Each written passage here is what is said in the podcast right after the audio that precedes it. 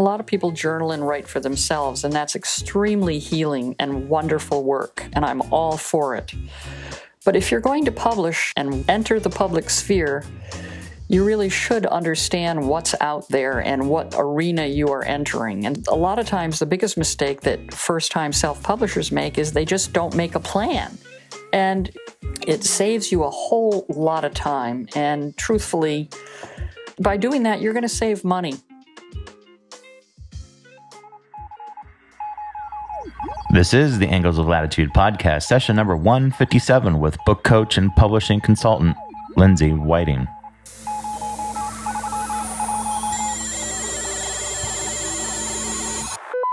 This is squadron leader confirming hostiles inbound. Prepare for battle. What you're about to hear is the integration of life, Clarity is power. If you live each day as if it was your last, someday you'll most certainly be right. Liberty, We choose to go to the moon. It's happening. and all things geek. Yeah, I- I'm not sure I know how to answer that. Uh, You got a badass over here. Welcome to the Angles of Latitude podcast. Everyone, thank you for joining us for this session of the Angles of Latitude podcast. I'm your host, JC Preston, and with me is the host of her new podcast, Audacious Entrepreneur on the Move, Veronica Kirin. If this is the first time you're listening in, this is the show where we bring you life lessons or a message from successful entrepreneurs, experts, athletes, and artists. And it's our hope that it will help you find and execute your own personal mission and live a lifestyle that you're proud of. You know, when it comes to writing nonfiction, there's a tons of advice out there, and much of it comes from people who have thrown a book or two up on Amazon, and because they were able to become a, an Amazon bestseller, that makes them a pro at making books. And if that's what you're wanting to do with your book, then by all means go for it. But if you're really wanting to make an impact with your writing, then you're going to need another kind of help. Uh, today, we'll be learning from someone who's been an empowering writer for a good majority of her career. And in our conversation with Lindsay today, we learn why she has the perfect background of being a book coach, what made her decide to help others with her knowledge, and what some of the common mistakes are for new writers and how to fix them. But before we get into that, I want to remind you guys about Fizzle. And in today's interview, you're going to be hearing a story about achieving what I'd call natural success.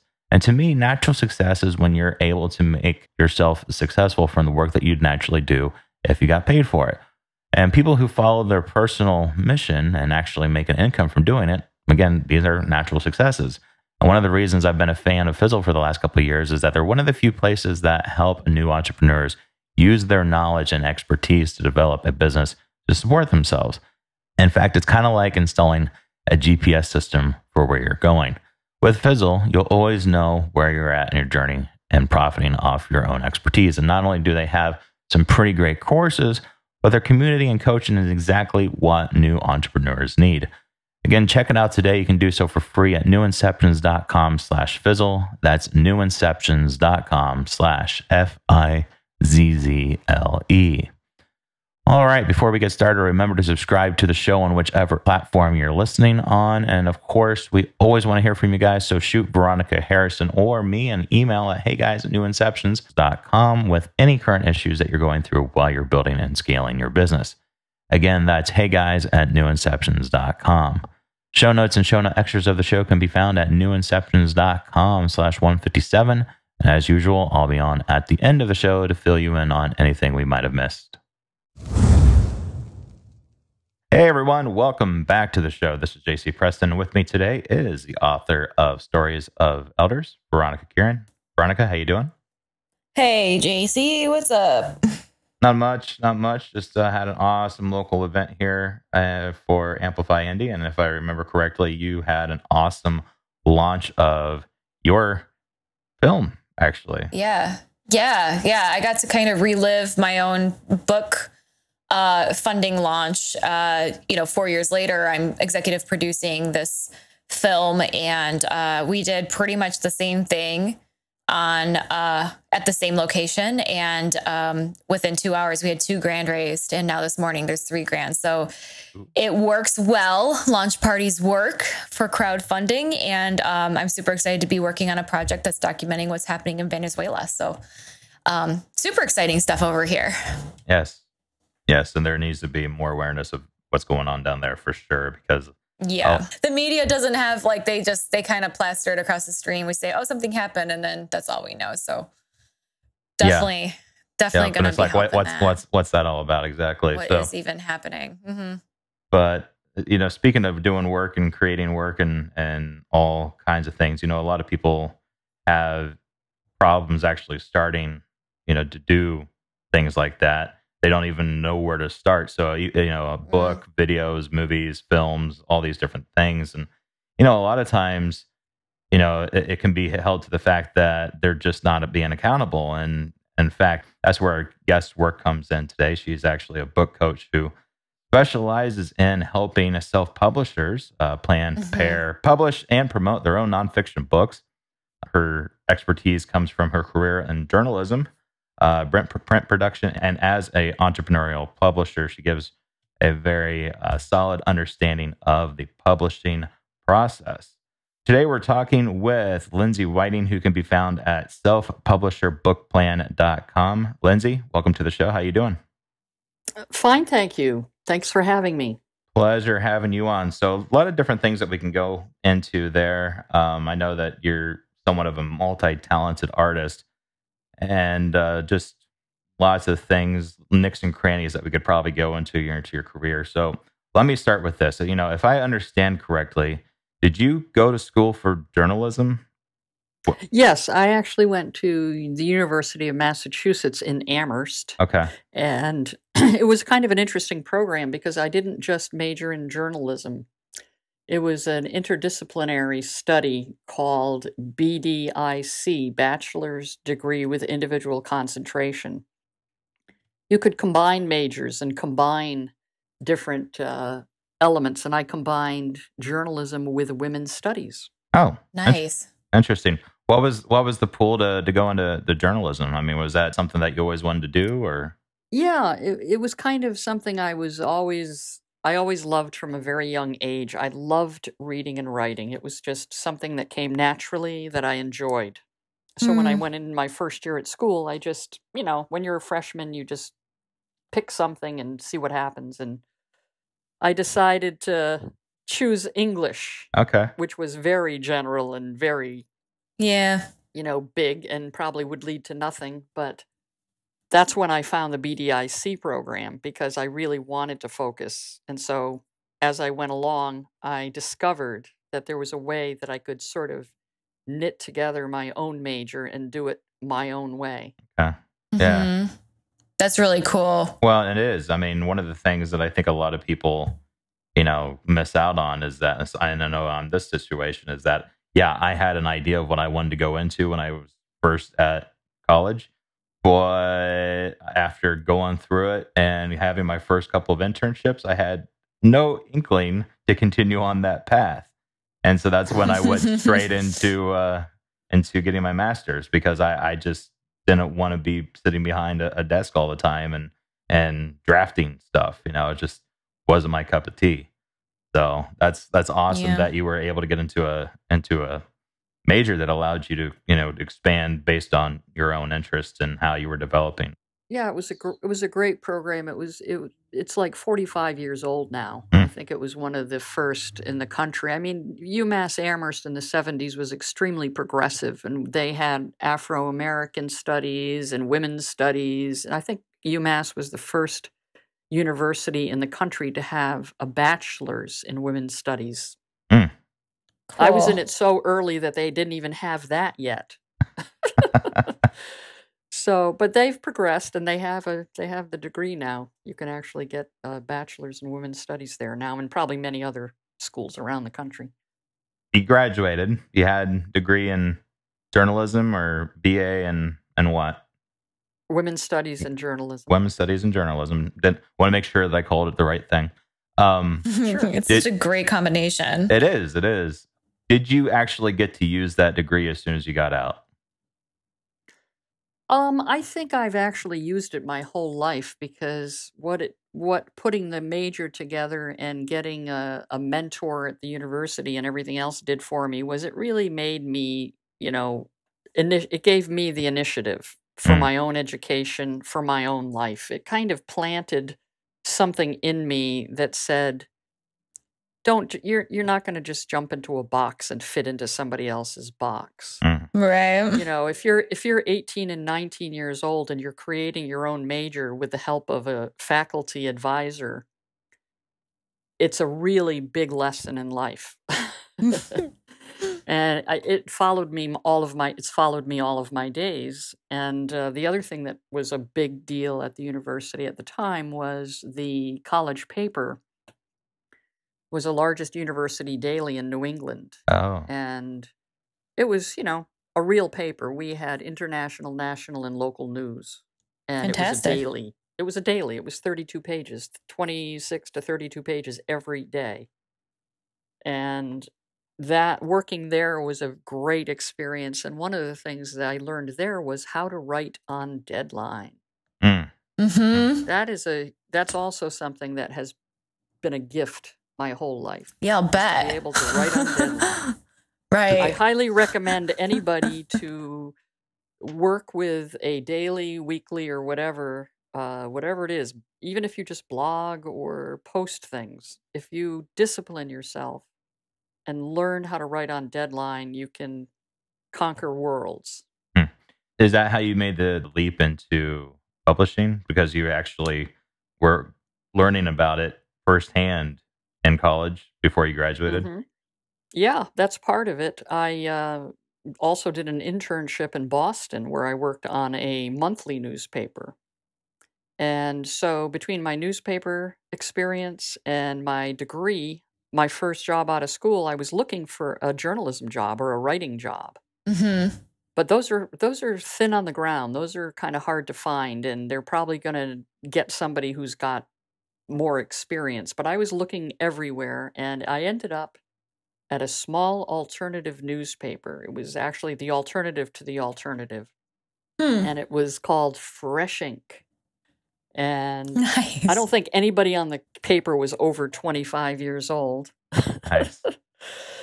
and uh, we put out, you know, alternative news. It was sort of like a bohemian type newspaper, liberal, liberal minded, you know, skewering and writing about all the things that we thought were troublesome in the world. And we were just a bunch of young people thinking thinking we could set it all on fire Mm-hmm. and that was fun. Uh, I did a little bit of writing there, but actually, what happened is I got into production at that newspaper because they had a need. And then what happened is I found out I like making stuff. It's really a thrill to take an idea from out of the ethers, kind Mm-hmm. of package it, put it into something, and, and, and then make a newspaper, a book, uh, a magazine, or even just a marketing piece. Turn an idea into something tangible. Yeah, it's very Mhm. exciting. It's it, there's a lot of creativity in that. It's very satisfying. Mm-hmm. So I fell into production and and kind of you know never really got got out. Is that the, the biggest takeaway that you had during your time working in the, the commercial publishing? yeah, yeah, I would say so. I I learned the ins and outs of production, uh, and it's like making sausage. You really don't want to see it, oh. and you'd rather just consume the the final product. And and Mm. truthfully, commercial publishing is extremely fragmented in many ways. You have a million departments. The jobs Yeah. are very very specialized. And even there at close range, my office was right next to the editorial department, and I did not envy them. You know, to work in commercial publishing as an editor is to do an awful lot of copy editing uh, forever and ever. Amen. I mean, it's like you stare at a Yeah. screen all day. yeah. Yep. Uh, there's not a lot of freedom there. You're working on projects that are assigned. Um, depends on who your publishing company is. At the time, we were doing tech uh, books for McGraw Hill, Mhm. software and hardware. Mm-hmm. Well, Mm. that was Oh. not exactly glamorous, um, no. No. dull as dishwater, but somebody had to do it. It- My the, my fondest memories of that job as a production assistant were to carry the box of boards, which weighed about twenty pounds. You know, because this is all cut and we're still doing paste ups hmm in the very very early '80s. Running down to the shipping department, yelling, "It's a book! It's a book!" Aw, that's so cool. Shipping that out to the printing company as a twenty pound box of boards. That, Yeah. that was the big joke. It's a it's a book. It's a book. Yeah, it's that level of excitement. Uh, so when when was the turning point when you decided that you wanted to strike out on your own?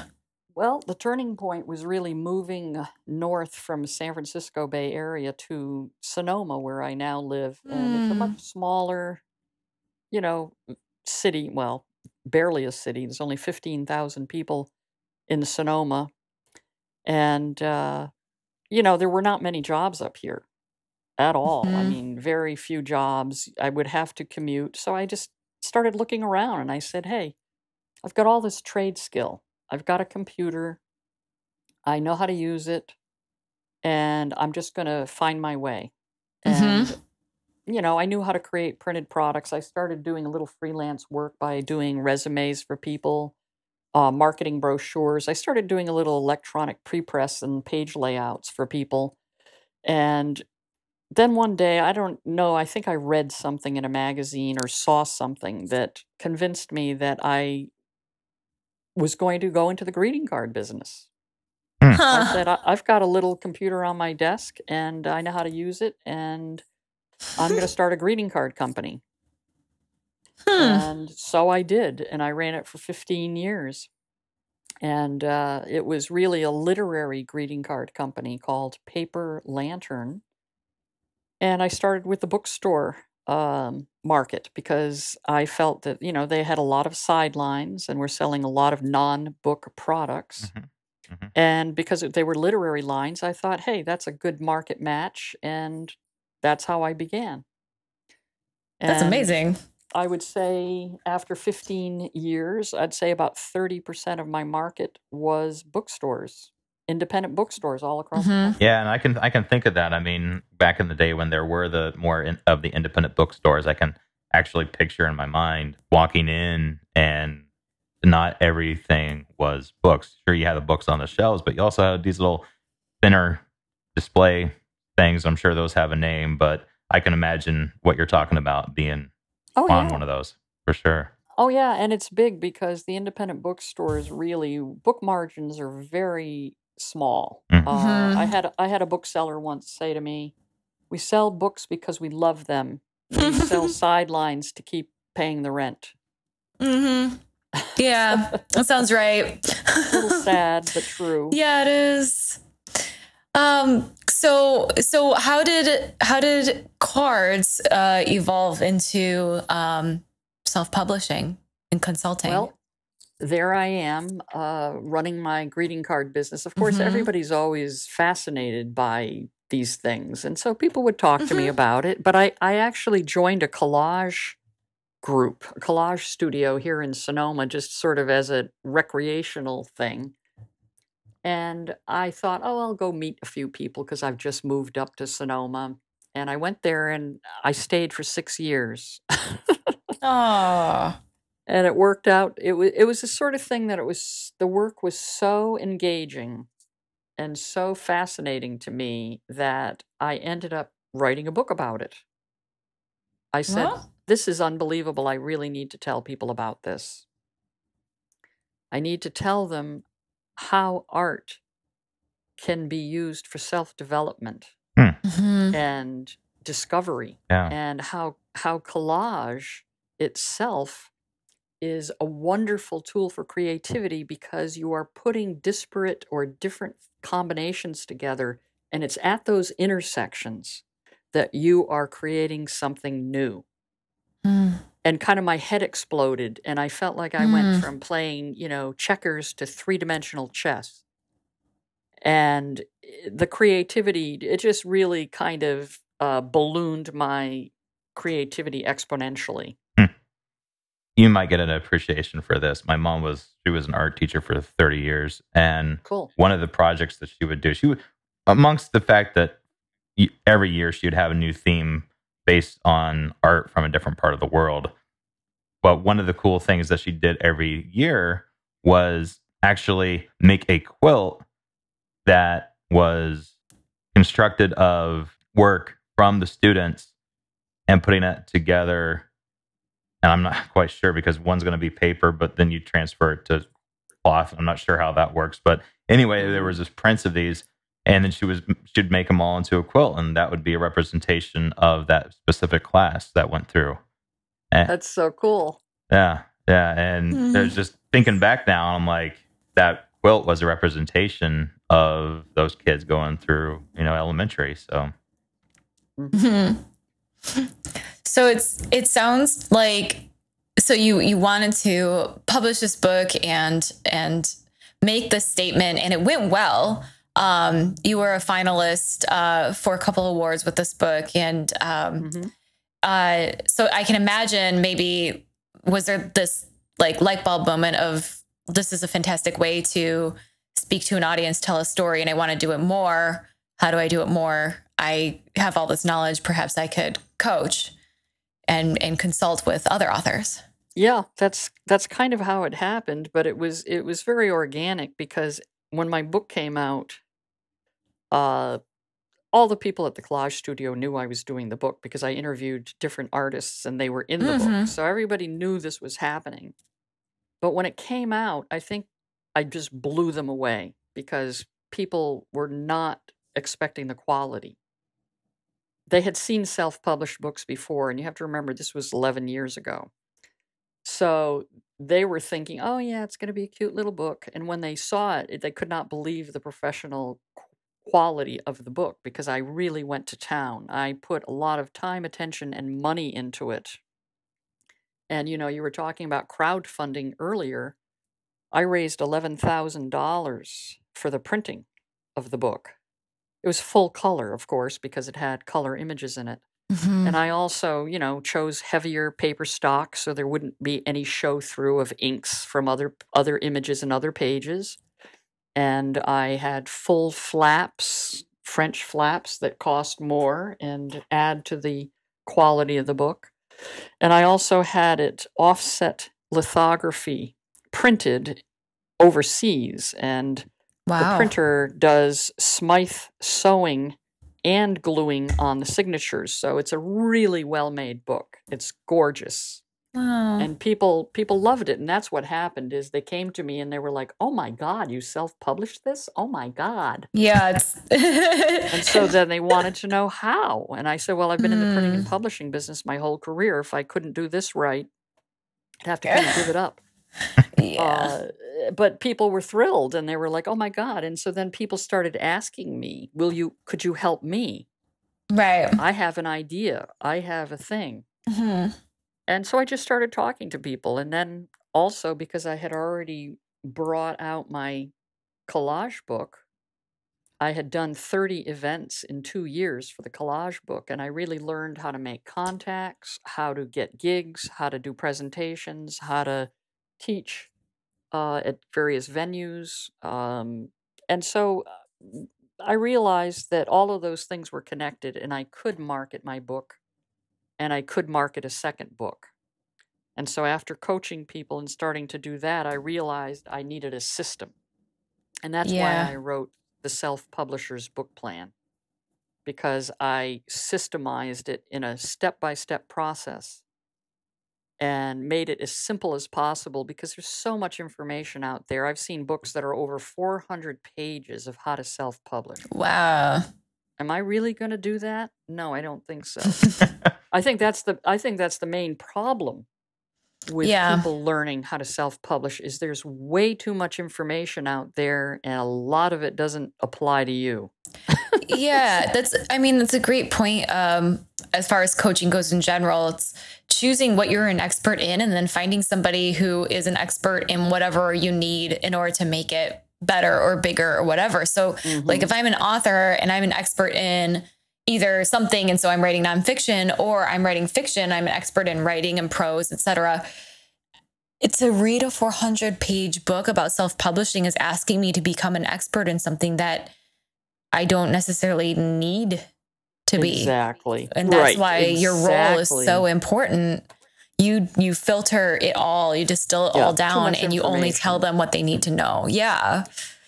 Exactly. Um, and then you don't overwhelm people because as you know with all this digital material these days, We're all feeling overwhelmed. you bet. but, you know, just as a little backstory for the self publisher's book plan, um, one of the things I teach and I tell people when they're trying to put together a book mm-hmm. is to choose book models. And a lot of people go, What do you mean, book models? Am I copying something? What am I doing? And I say, No, what you want to do is think of a book that really moved you, a book that you Mm. loved, a book that taught you something, a book that is just, you know, memorable to you. Go and look at those books that mean something to you, take them apart, and see how the story is told. Is it told in first person, third person? Are there action steps in it? Uh, Mhm. What do you like about it? What is it about the construction and the telling of the story that moves you and that you like? What is it you like? Mm-hmm. And then find a book that you can model your book after.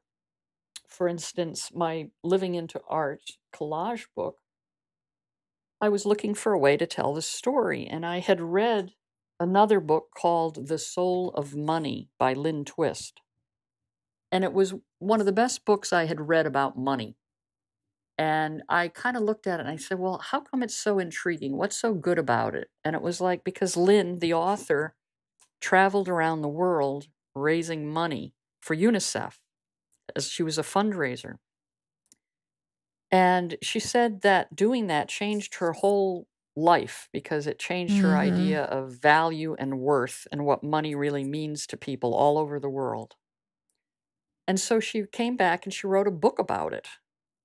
And it was sort of like she was our guide in the book, but she really was writing about all these experiences and people and all this other stuff. And I thought, that's kind of the way I want to write my story. I sort of fell into the collage studio and it transformed my life. Yeah. How can I tell that story? Yeah. And That's so a- the book model is kind of a way to approach beginning your book. Mm-hmm. Absolutely. I did a little bit of that myself without realizing it. Well, I realized Mm-hmm. it, but I didn't, you know, I never called it something. I just, You didn't make it conscious and, Yeah. and really, you know, yeah, I looked at these books that were also doing story vignettes, like "What should I do with my life?" or "It's only slow food until you Mhm. eat it." And they're these, they're these, they- they're funny and they're totally off topic as to what my book was about, but they're still other. They're they're an author vignetting experiences, interviews with others, and putting them together Sure. in a cohesive way, and that's what I needed to do. Exactly. And that's something that a lot of people should do when they're going to write a book, especially if it's their first Yeah. book. Any topic. And I had one gentleman say to me, I said when I suggested he he read books in his genre and choose book models, he said, "Oh no, no, no, I don't want to do that. I want mine to be totally unique." Yeah. And I just thought that was pretty misguided because if you don't know the soup you're swimming in, Mhm. you know, you- Exactly. you, just don't know Exactly. what's out there. You're not sure what's out there until you look. So this is a fantastic lesson um, to our listeners who are interested in writing.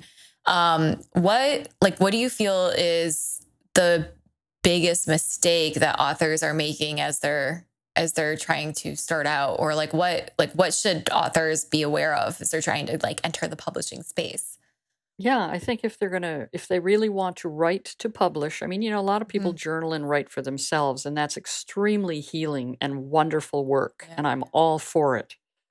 But if you're going to publish, you know, basically the word publish is from the Latin to make public. And if you're going to enter the public sphere, you really should understand what's out there and what arena you are entering. And so, a lot of times, the biggest mistake that first time self publishers make is they just don't make a plan. They just sit down and and feel like writing because it feels good and Mm. you know they they don't plan ahead and so a lot of different pieces build on each other and they do things out of order they spend money where they don't need to and so you really need to sit down and make a plan Mhm. it saves you a whole lot of time and truthfully you know if you go with a mentor or a guide you're going to avoid a whole lot of conflicting weird information on google you don't want to go you don't want to go there Uh, find a guide or a mentor who can simplify it for you and aim you in the right direction. So make a Mhm. plan. And by doing that, you're going to save money. And you're also going to have confidence because I've, believe me, and it happened to me too. Uh, I was looking for an editor. And when the editor I wanted kind of passed because she didn't have time, I was like really distraught. I was looking for an editor for like three months. Oh, I could not find an editor. And I was feeling like, oh, I just realized I felt like I was all alone out there. You know, didn't have an Mhm. editor, didn't have a sounding board, didn't have anybody helping me with my work. Yeah. And, you know, if you have a plan and you know where you're going and you've got a guide or a mentor who has helped you along the way, it gives you total confidence and you don't have to wonder when you get out of bed in the morning, gee, now what am I going to do? What am I supposed to be doing? Yeah. You know it's more of a it's more of a of a step by step process where you know what you're supposed to be doing next. And it's not rocket science. It's not difficult or complex. It's just a lot of little moving parts Hmm. and a lot of little things. And then of course there's the conflicting information on google but you know truthfully if you went to if you, you having been in the printing business for so long i mean i ran into this situation all the time. If you want to create a marketing piece and you go out to 10 different printers for 10 different bids you're going to get 10 different prices. Yeah. Hmm. they all do it differently they tell you different things and it's all a matter of what equipment they have and what they're printing on and how they do business and so a lot of times people will will also choose a designer before they choose their printer and that is a very bad thing to do because your printer is going to give you the specifications to design to your designer needs that information hmm so some people will just say, "Oh, well, gee, you know, I hadn't finished editing the book yet, but my designer's designing it."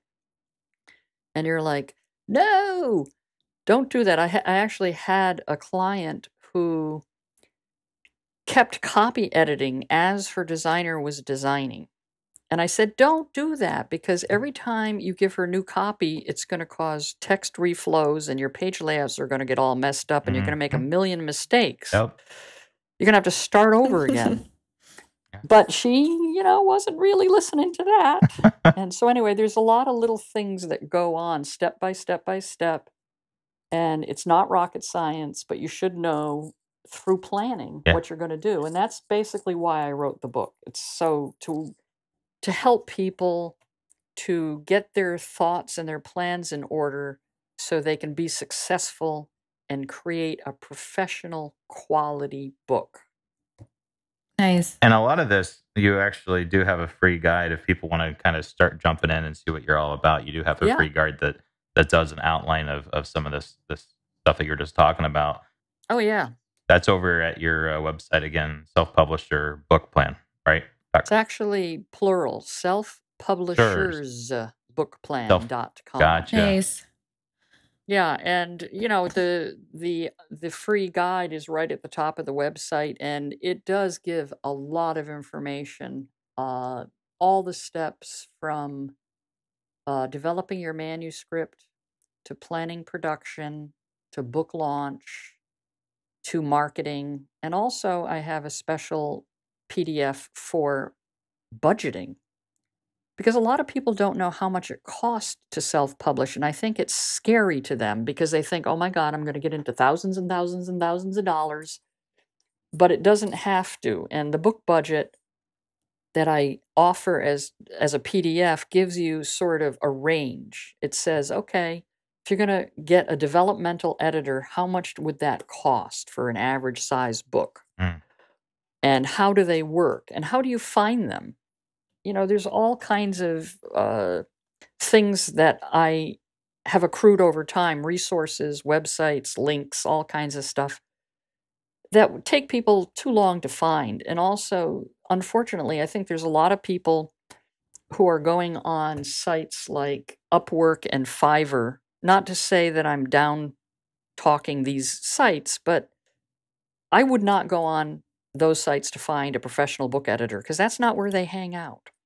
They hang out at in other places and you have to know how to find them and you have to know what kinds of databases they're in where they offer their work and how to evaluate an editor Mm-hmm. So, and that goes for you know that goes for designers as well in other words, you got a bit of a, a, a list of uh, editors you trust, or where you can find editors you trust. yes right? i have i have it's re- it's really the resources yeah. that take so much time to research Right. Yeah. Well, that's that's that's really cool because you know being a content producer myself, and and when I say producer, I mean like producer producer, not the the person that puts the content together.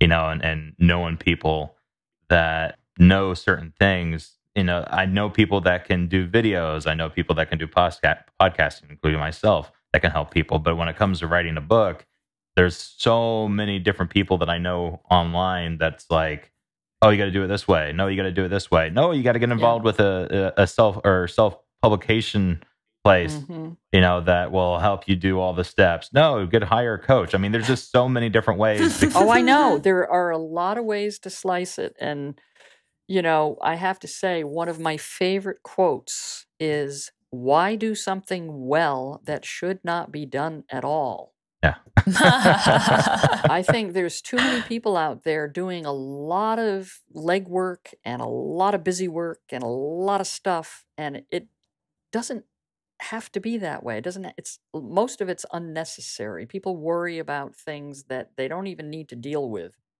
Uh, you know, I I work with nonfiction, Mhm. and one of the reasons why is obviously it's a whole different animal than writing a novel or a fiction piece, and even the marketing and the platforms are completely different. It's a completely different animal.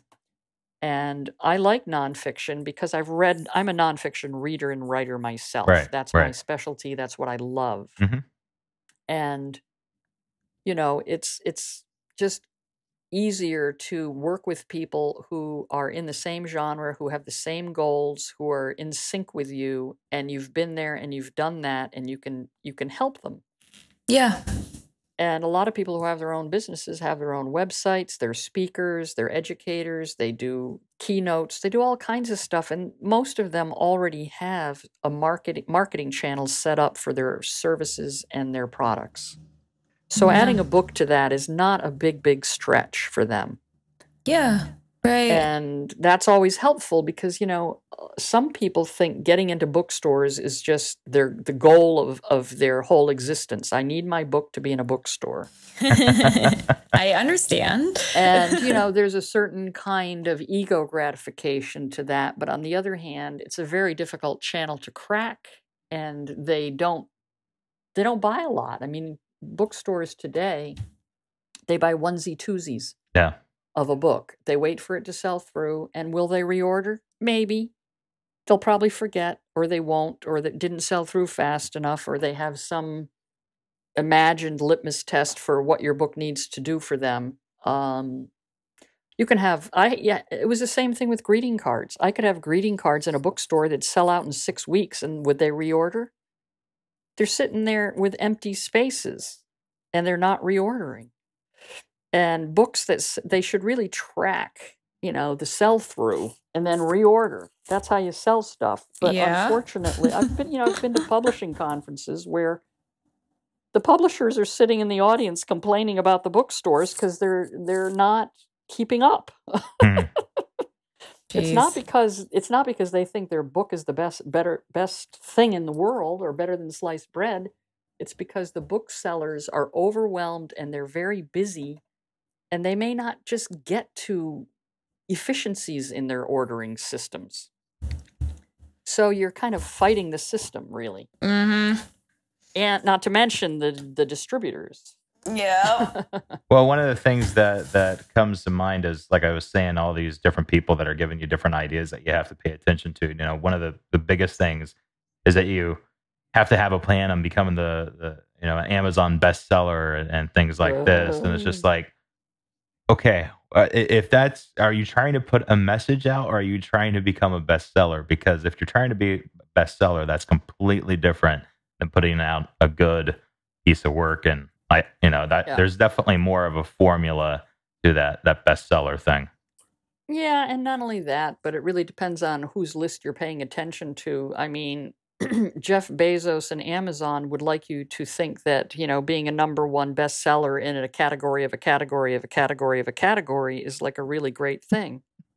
Meanwhile, all you're really doing is putting money in his pocket because every time you sell a book, he makes as much money as you do, Mm. or probably more after he's manufactured the thing as a POD, Mm.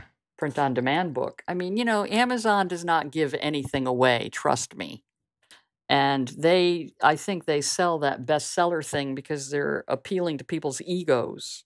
And so, oh, yeah, I can paste that on my book. I was an Amazon bestseller for one day and one minute on, you know, May 16th. It's just, it's, it's ridiculous. And not only that, but nobody can guarantee a bestseller, not even the CEO of, of, you know, Harper Collins. I mean, they don't, nobody knows what's going to sell until it sells. Mm. Yep. They don't. They really don't. I mean, Yeah. you know, that's why the film industry and the book industry, the big industries, the big five and big multimedia companies keep doing sequels and, Yeah. you know, Yeah. tr- people are all trying to write the next Harry Potter. Well, and she's and she herself is failing miserably at trying to recreate that that magic in the in the new series. It's just Yeah, it all I think it only happens once in a life. Yeah. It's kind of a lightning strike. yeah. Yeah. Eat, pray, love anybody? Yeah. Yeah. Well, even like with George R.R. Martin, he wrote and wrote and wrote and wrote and was just a flop his whole life until he finally struck the Game of Thrones. You know, There you go. It's- that happens a magic of a lot. moment. Yeah. Yeah, and you know, one of the things I try to do when I work with people is to set them up for reasonable expectations. hmm And we talk about goals and objectives at the beginning. What are your goals and objectives for your book? You know, if somebody says to me, I want to be a number one New York Times bestseller, I'm walking Because why? Because I want them to go. Yeah, if you're going to do that, you're going to need a whole lot of big names and connections like, oh, get on Oprah or, you know, Mhm. the Daily Show. I mean, whatever you're, y- people don't don't make those lists unless they are hitting a nerve. And truthfully, I think there's a lot of um, nepotism going on in you know the New York, certainly the New York publishing scene. right. Well, and and With and what you're bringing up is is that there's a huge difference between again that you're talking about self publishing yes, there's a big, huge difference. versus getting into the publishing world where you have to create a pitch, and then once you do the pitch, then you have an agent, then you can you know use the network. Maybe get a publisher. Yeah, exactly. And then when you get a publisher, they're going to be in some some level of control. You c- you'll have to buy your books from them, hmm and you're going to have to pay more money than you would have paid if you had done your own book as a POD.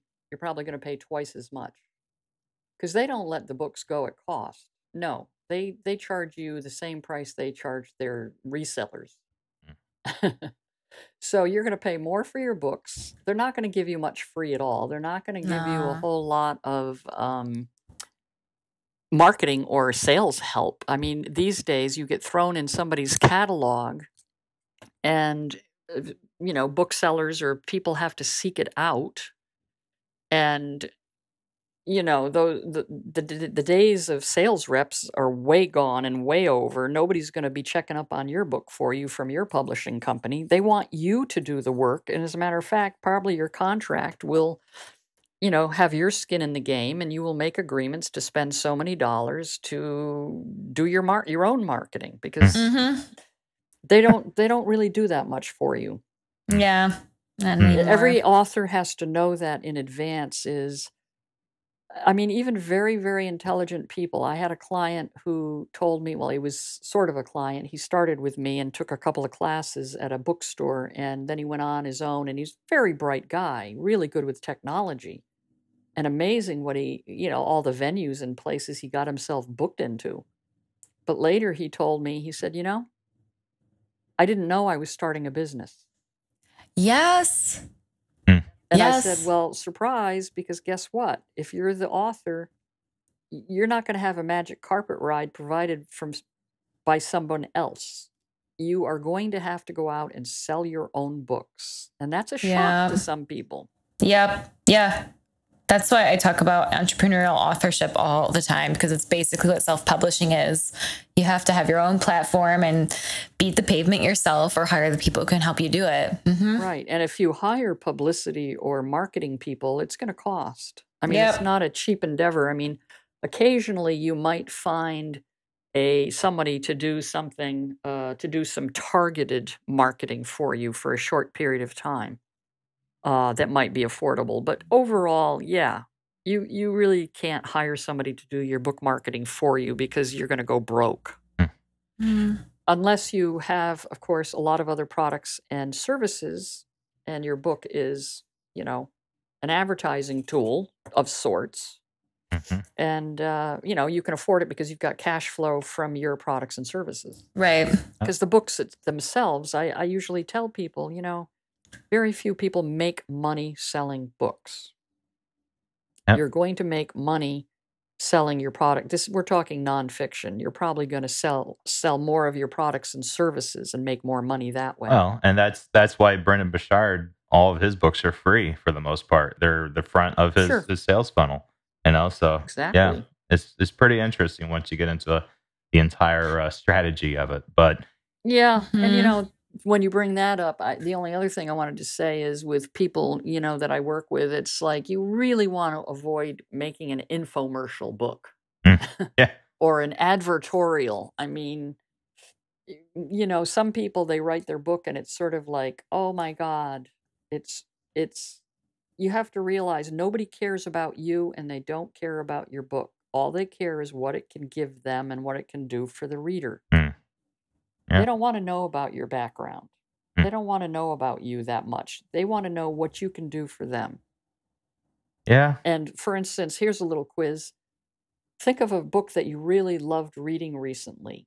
Can you remember or do you know the name of the publisher? not the name of the publisher, but the, I know the author. See, there you go. And that's what happens. People don't know the name of the of the publishing company. And when I published my books, I published them under my company name, my imprint, which was Paper Lantern.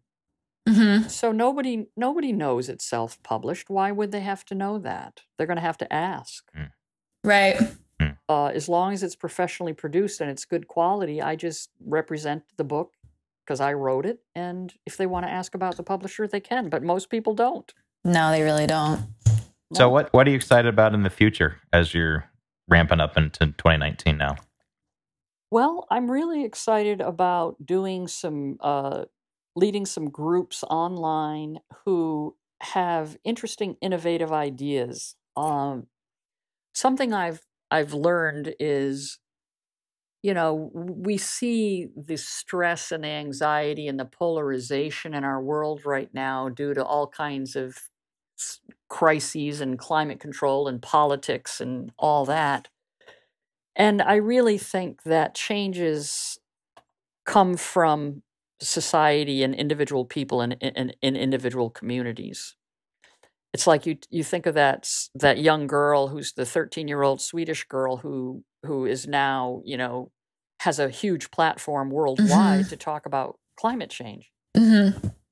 Well, I think self publishers and people who are professional speakers and involved in various industries are doing that. I've talked to so many people who are interested in artificial intelligence and uh, youth advocacy and grief counseling. And I mean, it goes the whole gamut from everything.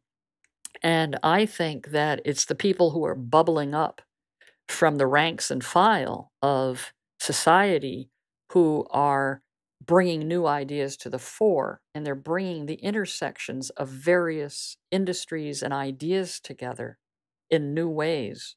And that Mhm. i think is what's fueling change. And so i'm really excited to work with people who are doing that and especially women who whose voices have been marginalized or who haven't had the confidence to put their ideas out there and so I'm really excited to amplify women's voices and add to our current solutions because I think that, uh, you know, women have not been really invited to the table in a big way. And so I think what we need to do is put our voices out there and just start creating it.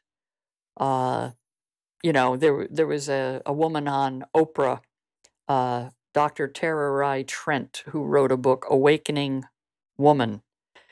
And she was very poverty stricken in Africa, living in her small village when some women came and did some workshops with their group.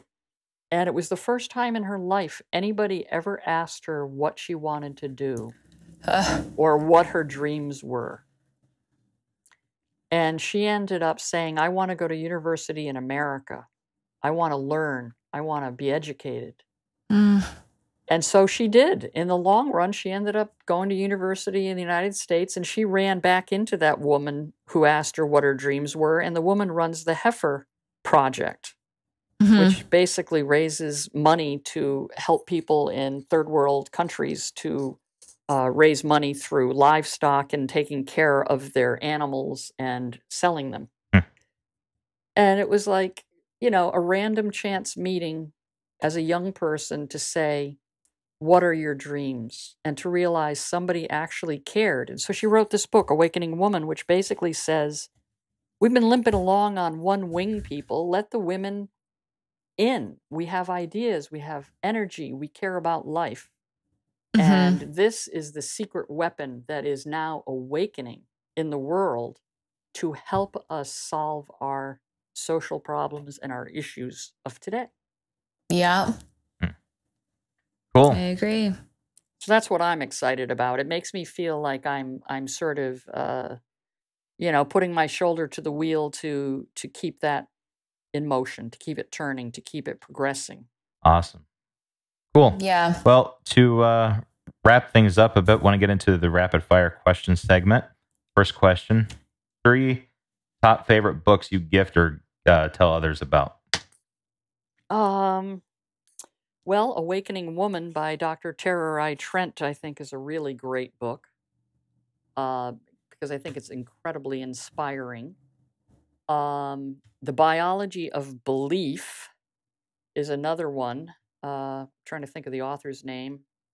Uh, it's he's really the father of epigenetics, and I'm really excited about neurobiology and epigenetics. I think it's really a cool topic for how we can change our world and wake up. Um, and let me see if I one more book. What the, what would that be? Uh, I guess that's kind of it. Is is really like totally getting into neurobiology and science these days. Hmm.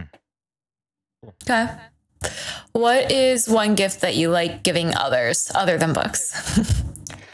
gifts i like i like giving people this is one thing i've been doing is giving people homemade cards and usually what i do is i'll go grab a magazine cover off of the internet like vanity fair and i'll Mhm. put my friend's picture on it and then put a fake headline and yeah, and, and and send them a birthday card with them on the cover of vanity fair that's cute.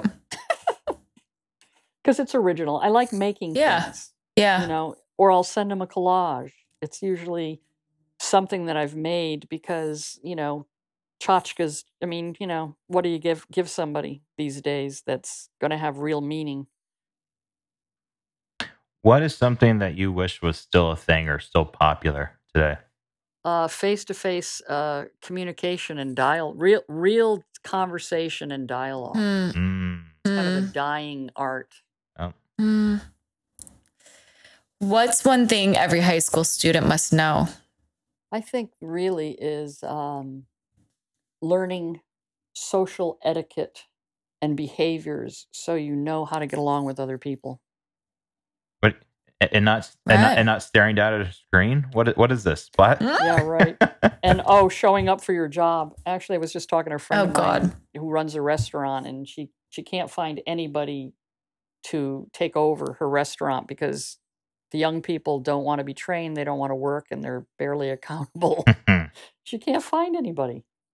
Yeah, yeah, that is one of the Yeah. things that you know. I, I I know that we were talking about Generation Z being very enlightened, but a lot of them Mhm. have a lot of these built-in ish- addictions and issues because of the fact that they've grown up around technology as much as they have too. So hmm Yeah, there's definitely a balance to be struck. And there's my next work. There you go. I'm looking forward to that. how can someone be a difference maker in their community? Well, don't wait for somebody to give you the green light. Just take it. Mm. Follow your passion. Don't wait for others to validate your opinions. Just take it. Love that. Love that. Well, Lindsay, thank you again for uh, spending some time with us today. Again, you can be found at selfpublishersbookplan.com. That's with an S. Yes. That's with an S. Yep.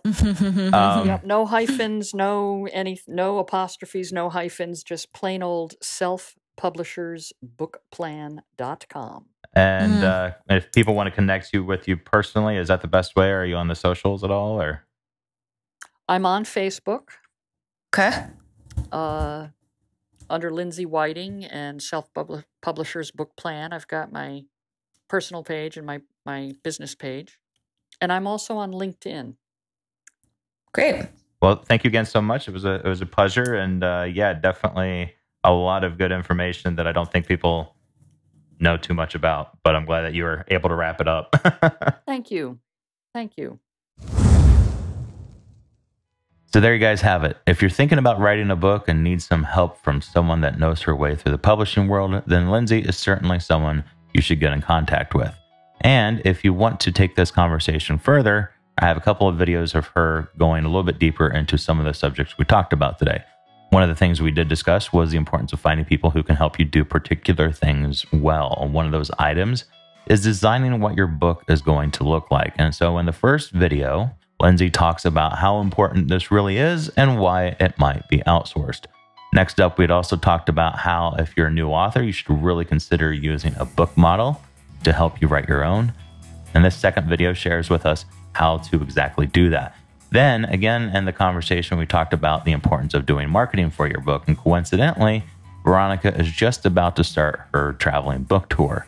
So, as a bit of a celebration of that, I wanted to feature some videos of hers in the show note extras, and both are videos of additional work she did to help promote her book after it was released a TEDx talk, as well as a short documentary. So be sure to check those out via the show notes at newinceptions.com slash 157. That being said, that's it for session 157. Again, if you really want to make an income doing work that matters to you, check out Fizzle. Start for free by visiting newinceptions.com slash F-I-Z-Z-L-E. Again, that's newinceptions.com slash Fizzle. Thank you for spending a little bit of time with us today. As always, we appreciate you guys listening in. Until next session, dig in, have fun, and take care in whatever you're creating. And we'll see you back here next time.